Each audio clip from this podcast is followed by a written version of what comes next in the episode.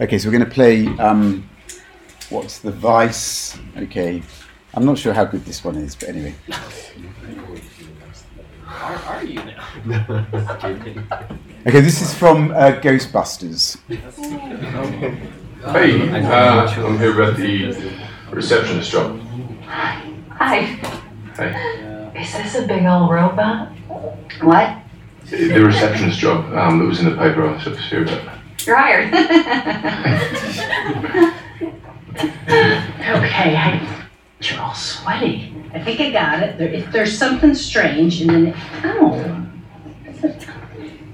oh, Kevin, right? Uh, Yeah. Abby, we spoke on the phone. We did, Hello yeah. there. Okay. Kevin. Oh, that's a manly name.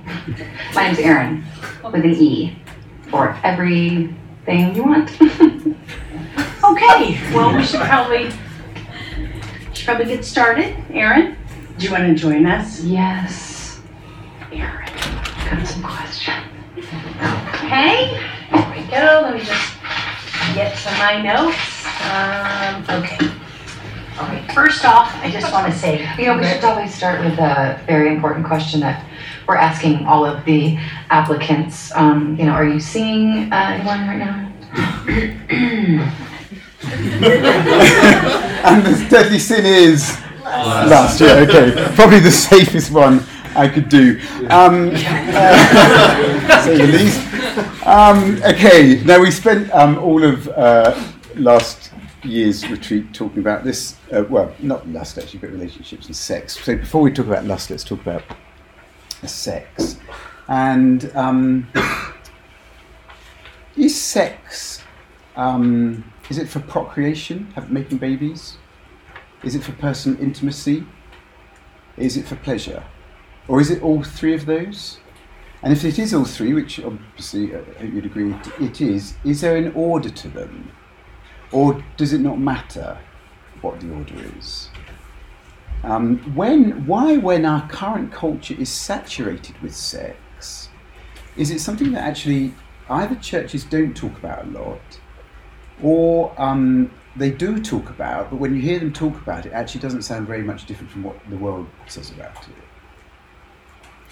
The first thing I want us to, and this is going to be probably more me talking than um, getting you to talk, but anyway. The first thing I'd say is it's never just sex. It's never just sex.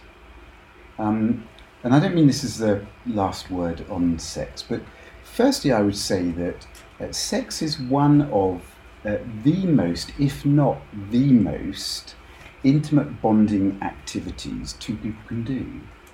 It just is. And when properly used, our when, when they're in the right order, uh, our sexual desires and the fulfillment of those sexual desires can be one of the greatest helps for strengthening and deepening our giving and receiving of love. And that is physical. The, and the Bible calls this becoming uh, one flesh, and it is the act of marriage, this one flesh union.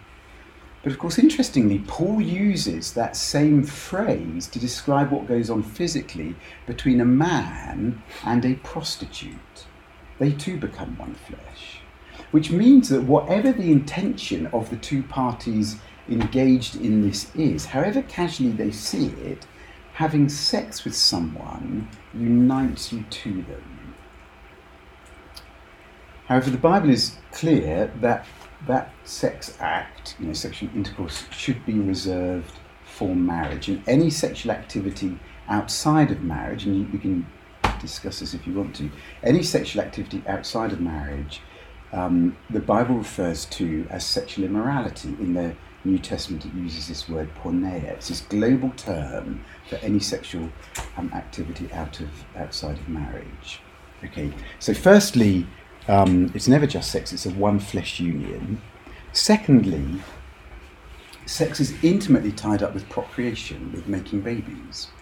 It's just the way it is. And with having babies, creating new life and future families and future generations. Sex is intimately tied up with that. That's the way we're plumbed, putting it bluntly. Uh, thirdly, it is for our mutual pleasure and delight, for a couple's mutual pleasure and delight. You know, if you look at, um, we won't go into it uh, tonight, but if you look at Proverbs 5 15 to 19, it's pretty graphic. Again, it talks about a husband rejoicing physically in his wife, of being intoxicated, getting drunk, literally being led astray by her physically, by her love phys- physically expressed.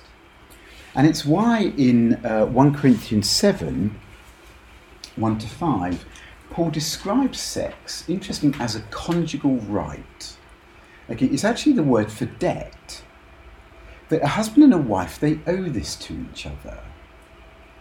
And that as a consequence of, of that, husbands and wives, he says, uh, should not deprive one another of that. And you don't, de- you don't feel you're being deprived of something if you don't think of it as being good, if you don't think of it as being, if it's not, if it's not a pleasure, if it's, if it's not something that you want. And, um, and Paul says, hey, don't use this as a weapon against each other. So Christianity doesn't minimize sex, it doesn't denigrate it, it doesn't even say it's a necessary evil. And I, I mean, I can't remember if we talked about this last year or not, but you know, there there is this sort of thinking in some sections of the church, and you know, Sue and I have uh, at least one friend who's like this. It sees sex as a necessary evil, and that's a very uh, that's a that's a very unbiblical way of seeing sex. Uh, in fact, it's the, what the Bible says is the opposite, and it talks about the, the goodness of right desire, because biblically, sexual desire in and of itself is, is not sinful. I mean, just think about it. God made us sexual beings. He didn't have to. He could have made us reproduce asexually. Or he could have made us sexual beings, but not invested it with so much physical pleasure.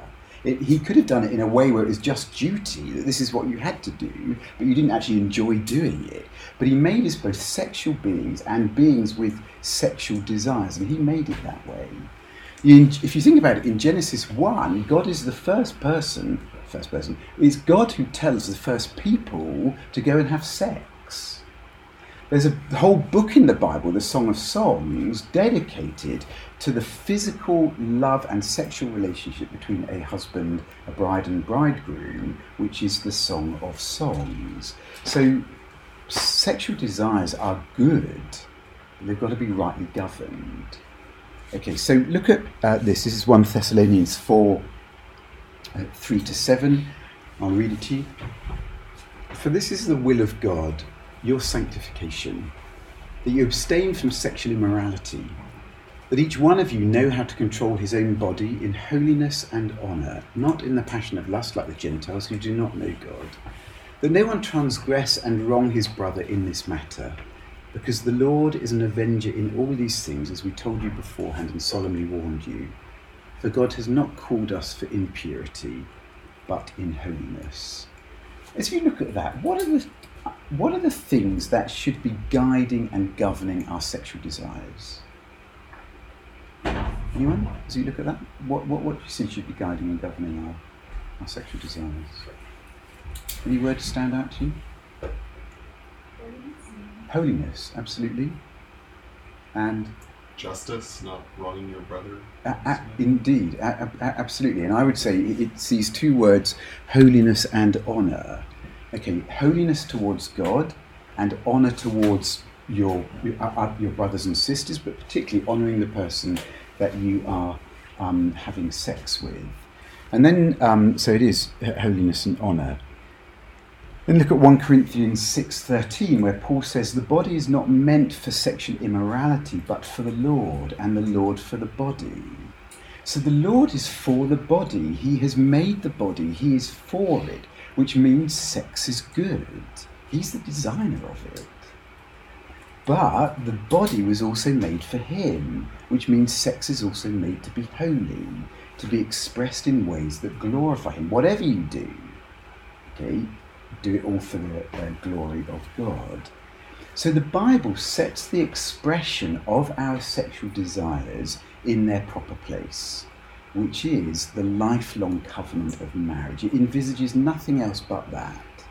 And sexual desire is to be a servant of that lifelong covenant.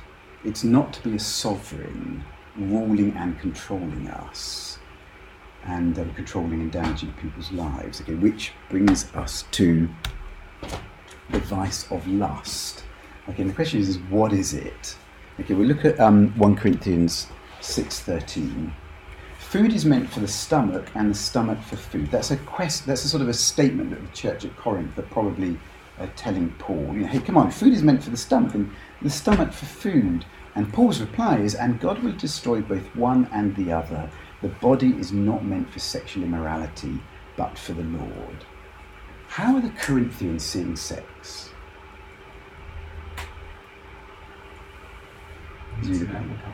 It's, yeah, it's an appetite, and I'm going to feed that, I'm going to satisfy that appetite. They see sex as being like food, something to be consumed, uh, to fill my need. And if you think about it, that's pretty much how our current culture also uh, sees sex. It's nothing more, it's as basic as food, it's nothing more than something to be consumed. We shouldn't put any more weight or emphasis on it than that. It's fine if you do it, fine if, if, if you don't.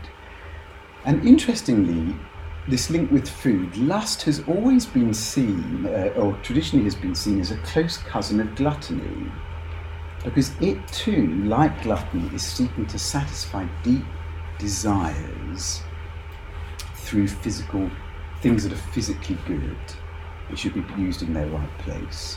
But it does it by stripping a sexual pleasure down to self gratification, getting what I want when I want it, apart from a relationship, uh, you know, a lifelong relationship of love with somebody. And lust wants those physical desires met now, and think how that immediacy, I need this now, I need to be satisfied now, I need relief now. Think how that contrasts with the lifelong, slow burn covenant of marriage. And once satisfied, uh, lust turns and walks away. Okay, so interestingly, lust downgrades sexual pleasure or sex to the purely physical, it reduces it something that is designed for more than pleasure, it reduces it just to pleasure, to the pleasure of the moment. And it involves my taking and getting rather than my giving. So rather than trusting God's will that sex be reserved for lifelong covenant of marriage, lust makes my pleasure the goal. And I want to be satisfied now. And it makes this other person the servant of my desires as um, uh, John Piper said, lust is sexual desire minus a commitment to honour the other person. It's holiness towards God, but it's also about honouring the other person. And um, and if you think about it, the the guy who won't commit to his girlfriend but will have sex with her, he's just using her. He's not making any commitment to her. He's not honouring her. He's just using her to fulfill his needs now. And the irony is that while lust tells you it is magnifying sexual desire and pleasure, it's ramping it up, it's taking it to the max level, in reality, actually, it is reducing sex because it fails to honour all that sex is to be about, that we are whole people to be honoured and valued. Now, having said all that, Christianity, and you may, again, you might um, uh, come back on this. The Christian tradition has, but it, traditionally, it has looked on lust with compassion, interestingly. Aquinas, Thomas Aquinas, describes it as a sin of weakness, not malice. And the reason for that is that the person who is caught up in lust might actually be very lonely the person who's constantly doing porn, or the person who uses prostitutes, actually they may be really lonely. They actually may be very vulnerable. And as they as this thing that they have released gets more and more control over their lives, they feel pretty broken by it. And I can think of a number of you know guys who I have, been involved with who are just broken by the guilt and the shame of this thing that has control over them, and they realise that they they can't control it. Yes. And he decided he wanted to become a, um, a Dominican and Yeah. study theology. His family wasn't happy about it, and they sent a prostitute to his room to get him to commit Yeah. a sin of uh, fornication as, as a way of tempting him Yeah. out of saying you can never be a preacher. They sent a prostitute to his room. He chased her out with the iron rod that he had from the fire and, and made her run away so that he Wow. wouldn't Do it. submit. Then his family said, "Okay, you can be a Dominican." you passed the test. Okay, let's um let's look at lust and uh, desire, and uh, just want to ask the question: uh, what what drives us to lust? What's going on that means that we we want this? Okay, and firstly, I would say we have we have natural sexual desires. That's the way we're wired. And so for some people, that may be more than others, but basically, we have them. They're natural. It's natural for a guy to find women attractive. It's natural for women to find uh, guys attractive. This is not. This is normal. But secondly, we're tempted and we're surrounded by cues and uh, signals uh, that, it, particularly in our pornified culture, may be you know more than at any time uh, in history. So we're tempted. Thirdly, lust promises us it is going to be sweet. And this is a verse that I've always found very helpful, both for myself and for others. And it's Proverbs 3, verse 5, which says, The lips of a forbidden woman drip honey. You just think about that. And it's not just about, you know, a forbidden woman, a forbidden guy maybe, something outside of marriage, or somebody, somebody other than your marriage partner. Lust promises us something enticing. It says, This is going to be so sweet. This is going to be really lovely. This will do it for you. And so, you know, just in my own um, uh, work, when you know, I've had to help uh, uh, people who are caught up in adultery, it's it's very interesting to just to sit with them and work out where's the honey. What was the honey? What was it that this offered them? And you see, you know, typically is what, what I see as the guys, okay, and you see this guy is broken, and there's a reason. There was some honey that was offered to him as to why he why he fell for this. And you might find that helpful when you're helping your friends or for yourself. Okay. Fourthly, lust promises us quick release. Okay, this is one of the relief. What this is one of the this is one of the honeys. It says um, you're hurting. You've got these inner longings. Lust, give in. This will do it for you. And in the moment, giving in feels so much easier than self control. Okay, fifthly, talked about this a bit. Uh, by repeatedly giving in, we set up these neural pathways in our brains, these ruts in our characters that can be hard to break free from, uh, which is very sad and it takes work. And of course, some people, of course, would argue that um, uh, there's nothing wrong with lust. I mean, how could something that leaves two people happy and feeling good, how could that be wrong? But the truth is that lust deforms our characters and our emotions because it turns us away from true love. It turns us away from true intimacy. It, it turns us away from commitment. It turns us away from investment in those future generations, which is what investing in kids and family is about. And in the, as I say, in the absence of lifelong commitment, this you're just using this other person, or this other person is using you. Yeah. even in lifelong commitment, even in marriage, is it not possible for a husband to treat his wife merely for sexual pleasure? Sure. For a wife who's disenchanted and there's emotional distance, and yeah, they're Yeah. married on paper, but I'm gonna have sex with you and treat your body merely for sexual pleasure. Yeah, absolutely. So spouse, spouses can lust after each other. Absolutely. Yeah. And that's a failure of honour.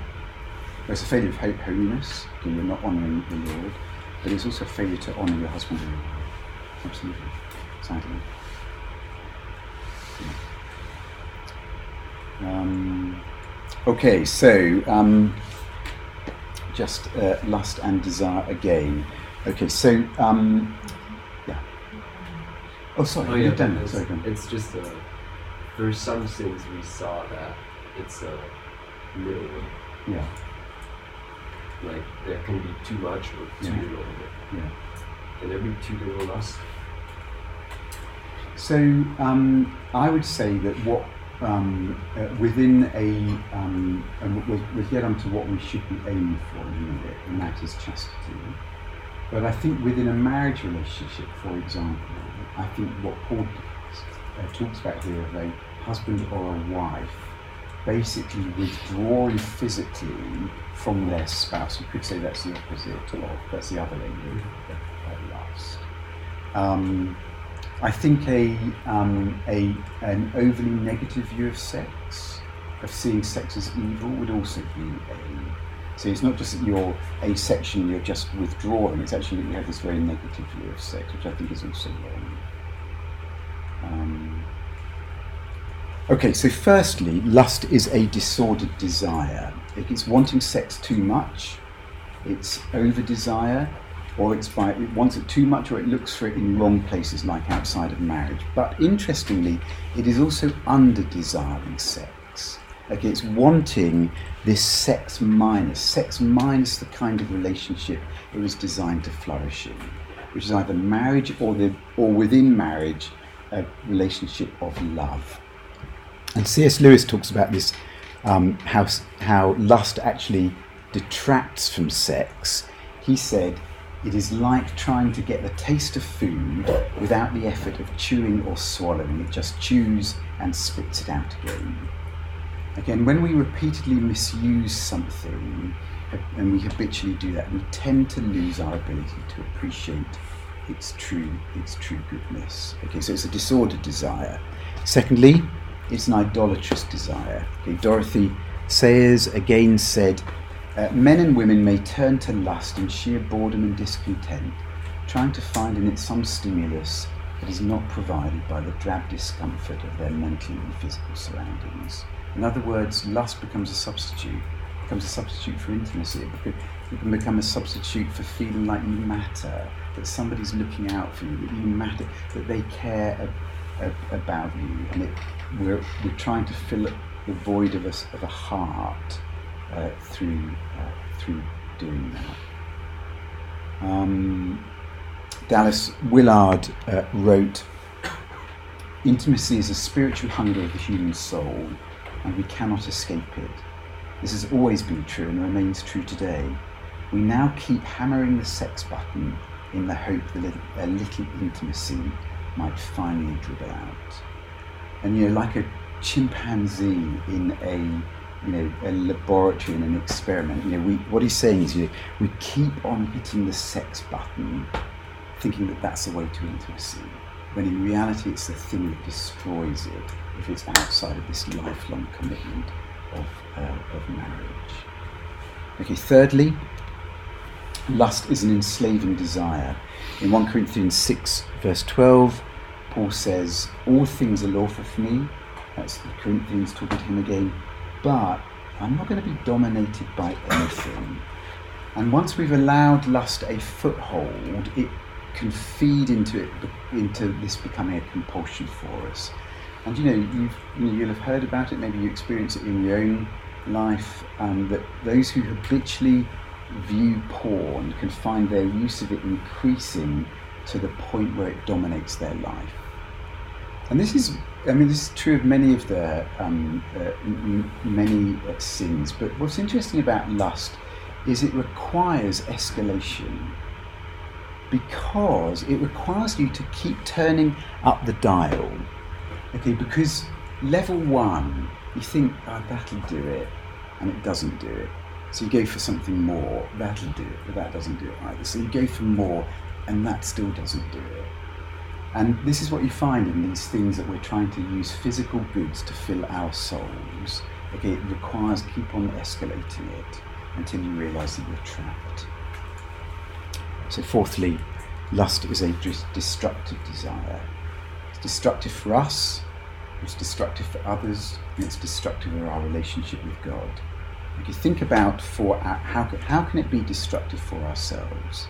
One of the staggering things is the rise in sexually transmitted diseases, things like syphilis, which you know in our day we thought had gone virtually. This is unknown, and now you know, you know the rates of syphilis. Um, yeah, this isn't an anti-gay thing, but um, HIV. How did it spread initially through race sexually promiscuous um, communities? And you've seen it in the last few months with monkeypox. How has monkeypox spread? It spread in very promiscuous sexual communities. So, lust, disordered sexual desires can have a physical impact on people's lives. There's, there's tragic, frankly. And then there are psychological impacts, whether it's another person is physically involved or not. We can end up diminished people, leaves us unable to appreciate true beauty, true uh, re- relationships, or things that are more important than instant sexual gratification.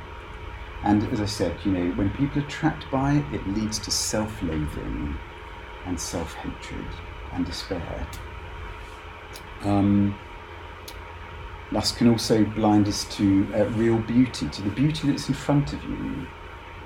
you know, men who regularly consume uh, photoshopped images of bodies enhanced by plastic surgery are going to struggle to see the woman they actually have or could have as being beautiful. I've used this example before, but I was once speaking to a young guy who said, I don't think I would ever be able to look, whose life is basically just fed on this stuff. I don't think I'll ever be able to look at a normal woman and think she looks beautiful. He's been robbed. That is Satan, the, the killer and the deceiver. Um, or married women who become more and more taken with the heroes of romantic novels.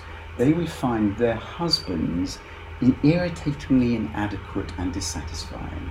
I mean, imagine if Mrs. Slack constantly compared me to a Navy SEAL, a billionaire businessman, or worst of all, a barbarian warrior. I mean, I wouldn't stand a chance, would I?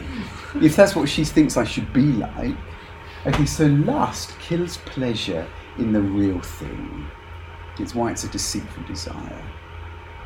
But it can also be destructive to others, to our relationships uh, with them. When we trivialize somebody in lust, we are trivializing an image bearer of God. And so lust comes with a body count. And you know, we're given it in scripture, we're given a great example of that in David. David and Bathsheba. I mean, this body count just keeps on extending. First of all, there's Uriah, Bathsheba's wife. Then there's their baby.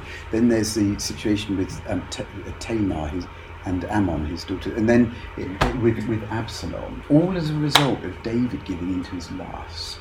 Lust comes with a body count of these uh, people we've damaged.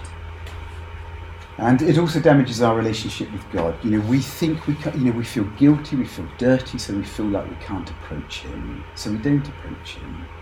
And of course, worryingly, sexual immorality is repeatedly listed among those sins that shut people out of the kingdom of God. Unrepented of sexual sin has consequences. It's of eternal significance. So, how do we how do we deal with this? How can we turn lust around? And I would say by cultivating chastity. And by chastity, I mean, um, when you're single, I mean chaste celibacy. And in uh, marriage, chaste faithfulness. Okay, Augustine.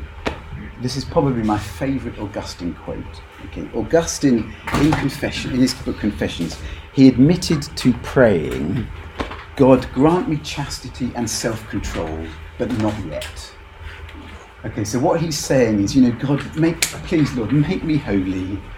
Please deal with these sexual desires that I have, but don't do it just yet. Okay, don't don't make me give up my uh, favourite sexual sins, at least not this week. Okay, so number one, if we're to cultivate chastity, we have to want it, and that's his point. We actually have to want it. We want we have to want to be holy, and we have to want to honour um, uh, those uh, around us. So we, ha- we have to want it. Secondly, We have to desire God more than sex if, if we're to truly follow his path. In 1 Thessalonians 4, verse 5, Paul says, in this passage about how we should be dealing with holiness and honour, he says we should abstain from sexual immorality, not in the passion of lust like the Gentiles who do not know God. In other words, it's knowing God. It's knowing what He is really like, how beautiful He is. That's one of the keys to decreasing the hold of lust in our hearts. Because as we know Him more, we love Him more. Thirdly, avoid. Paul writes to Timothy flee youthful passions and pursue righteousness. Run away from lust and run towards God. And to the Church of Rome, he writes, uh, make no provision for the flesh to satisfy its desires. So, what might that mean just practically? It might mean only using your computer in a public space, it might mean using filters. It might mean having an accountability partner. It might mean not closing the door on your bedroom when your boyfriend or your girlfriend is in there. It might mean not lying down on the bed together. And it's just really practical things to help you, you know, how might you actually not fall into this? And I would say, think when you are most susceptible to temptation. Is it when you're sad? Is it when you're stressed? Is it when you're tired? Is it when you're lonely? You begin to recognize the pattern and then put stuff in place that can break it. Fourthly, resist. James says, uh, Submit yourselves therefore to God, resist the devil, and he will flee from you. Which I think certainly, you know, in my own life with sin just generally, we just need to say no long enough, don't we? That's basically it. We just we just give in too soon. We just need we we need to hold out for longer. And saying no may include refusing to indulge lustful thought patterns. You know, for me, I found it really helpful to say when you know, I start recognize that I'm thinking about something, I say I rebuke that thought in the name of Jesus. It's just a habit, you know, I've got into. So it refuse to indulge lustful thought, thought patterns, refuse to indulge masturbation, refuse to indulge in sexual touching with a boyfriend or a girlfriend. Set your boundaries and stick to them. Help each other stick to them. And then fifthly, form good friendships. Because you can have the best internet filter, but probably the best way of um, becoming chaste is to form good, deep, close relationships. You know, C.S. Lewis said, Love is the great conqueror of lust. It's knowing what the real thing is uh, that helps us spot the fake. And uh, it means we'll be less easily swayed by the false versions on offer. And you know, I think what Paul would say as well in time, if you can get married. Now, none of that is meant to be a book of rules, but there should be a, a there should be a sustained attempt on our parts to form our hearts to love what is good and what is truly beautiful. And then I just finish and say, um, hey, there's hope. There really is hope. Uh, in 1 Corinthians 6, verse 11, having talked about how sexually immoral, the sexually immoral will not inherit the kingdom of God, Paul says, and such were some of you. Hey, this is what we used to be like, he says, but you were washed, you were sanctified, you were justified in the name of the Lord Jesus Christ and by the Spirit of God. None of us are defined by our past. None of us are defined by our sexual sin or where we should have said no, where we continue to say yes. You are defined by the Lord Jesus Christ. That's where your identity is. And when God sees you, he sees his Son whom he loves.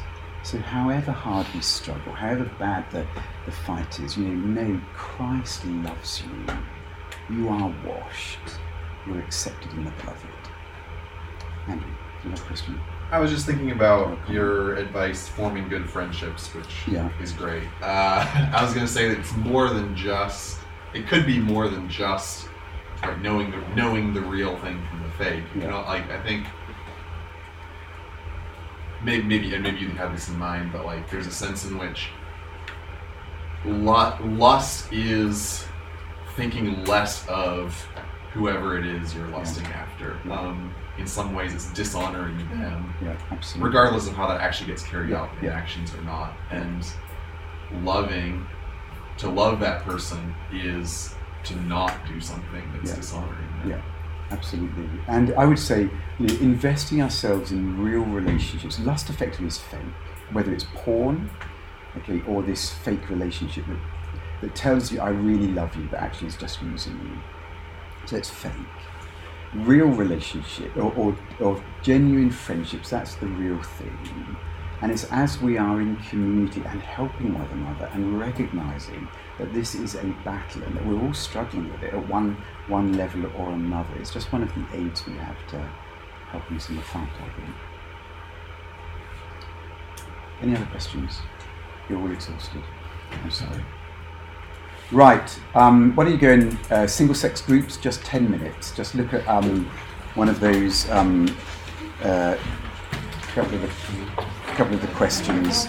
Single sex groups. Yeah, for sure. Is it? Um, Yeah, yeah. You with me.